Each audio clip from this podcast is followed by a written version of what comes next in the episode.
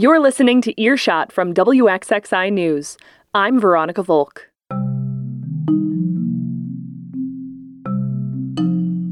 This week, selfies aren't just for social media anymore.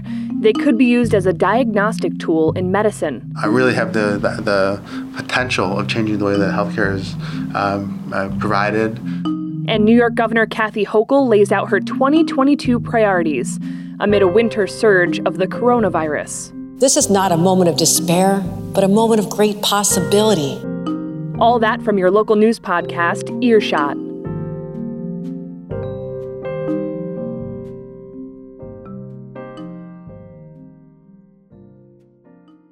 Support for Earshot from WXXI News is provided by RocVox Recording and Production, presenting Legacy Cast, audio and video recordings of loved ones telling their stories for posterity. Produced in a full service studio located in Bushnell's Basin. More at rocvox.com.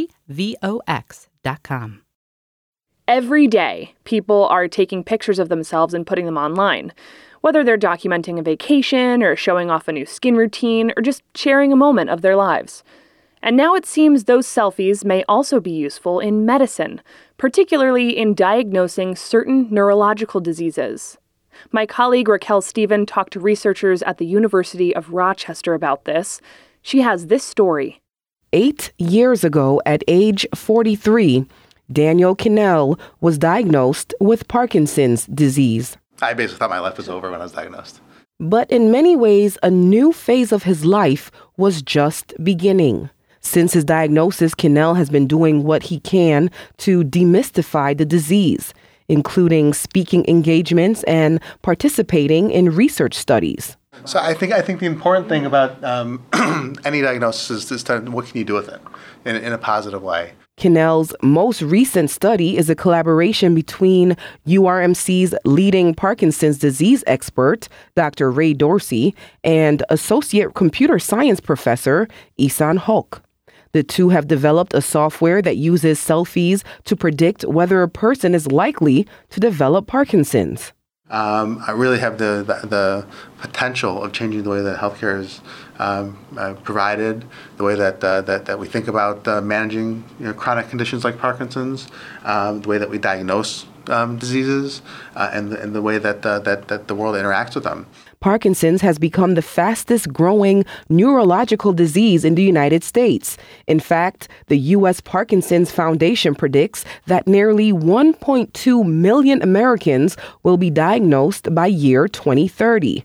But Dorsey says many are still diagnosed too late. Likely hundreds of thousands of people with the disease don't even know they have the disease and are suffering in silence. And we want to bring the tools to them so they can get better control and better manage uh, their health. The software works by tracking facial muscle movements that are invisible to the naked eye through a series of tests captured by selfie videos. Those tests include smiling, expressions of disgust, raising and lowering eyebrows, and reading aloud a complex sentence, among other things. The software then analyzes the patient's facial movement and predicts whether that person is less or highly likely to develop the disease. Taking the same things that we would normally do in clinic, and but instead of having relying on a neurologist to do the assessments, he's allowing the computer to do the assessments. But the software has yet to be approved by the FDA. Until it's approved, the data collected is simply for research purposes only. Hoque says the team is still working out some kinks like, what is the best way to let an individual know that they have a progressive disease? A machine should never tell a real human being that, hey, you have Parkinson. That should be done by another human. Hoque and his team are now stuck somewhere between the benefits of modern medicine and the desire to be humane. Overall, he says his goal is to empower people with this new system. It's not just about building the technology, but appropriating it for the, uh, for the people it serves. Now, the software that took five years to develop may take another two years or so to get its FDA approval. And with the help of people like Kinnell, it has a strong shot of getting there. But until then, Kinnell says he's just adjusting to his new life. I try to be more mindful about it. I have to be more mindful of like, you know, what's happening in the moment and what's happening around me and, and to be more thankful for those things. Raquel Stephen is the health reporter for WXXI News.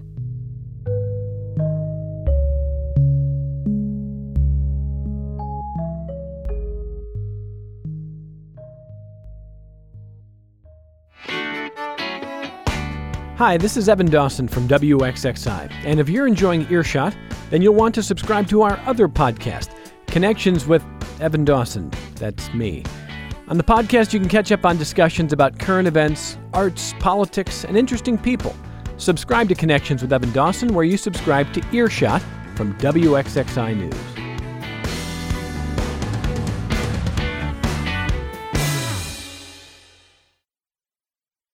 New York Governor Kathy Hochul delivered her first State of the State speech on Wednesday. There was a strictly limited audience, with the pandemic casting a shadow over the proceedings.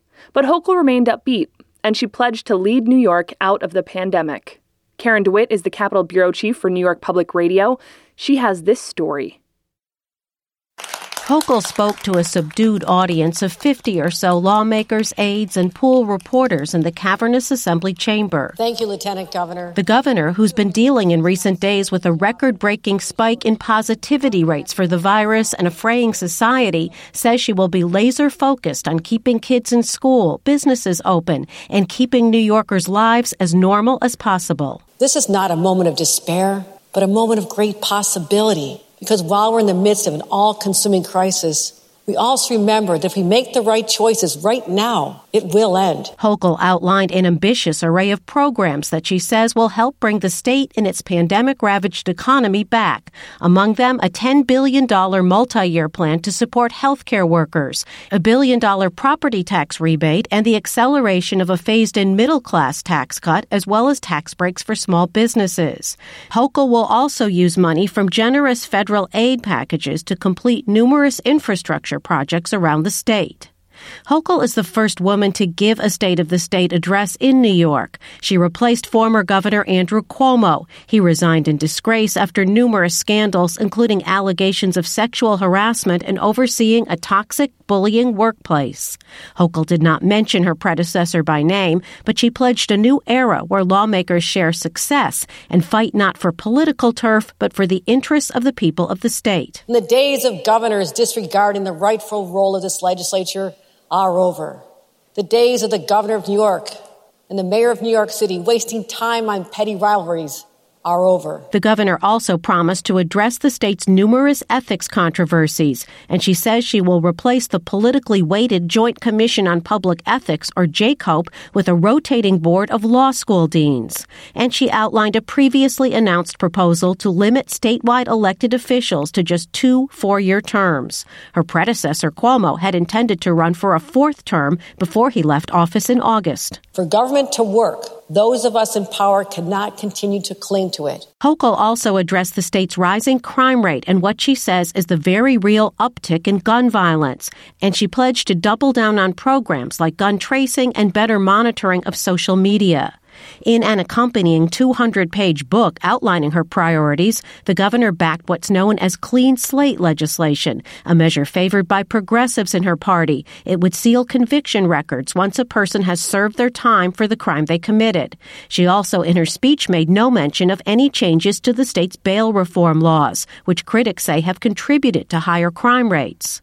Senate Majority Leader Andrea Stewart Cousins, like Hochul, is a Democrat. She says she looks forward to a collaborative relationship with the governor. Stewart Cousins agrees that now is not the time to make changes to the bail laws, saying data is just now being collected. We want criminals to be punished. We want uh, people to do the right thing. But I do not want our uh, system of justice to be dependent on whether or not you can buy yourself out. Republicans who are in the minority in the legislature say preliminary data shows there were 3,500 additional crimes committed because some of those released without bail broke the law again. Senate GOP leader Robert Ortt says that's too high a price to pay. To be more socially just or more woke that well you got to break a few eggs if you're going to make an omelet i don't i don't look at it that way senator ortt says he is pleased though that the governor is backing term limits and he says he hopes the democrats in the legislature will follow through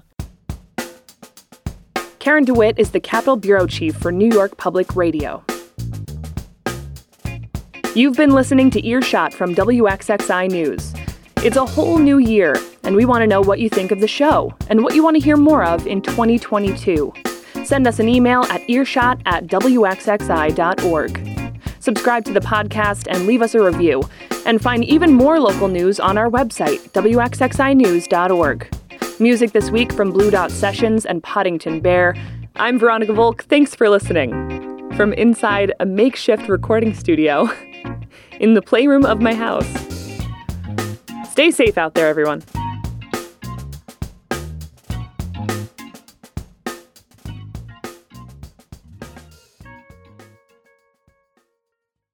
This program is a production of member supported WXXI Public Broadcasting, Rochester, New York.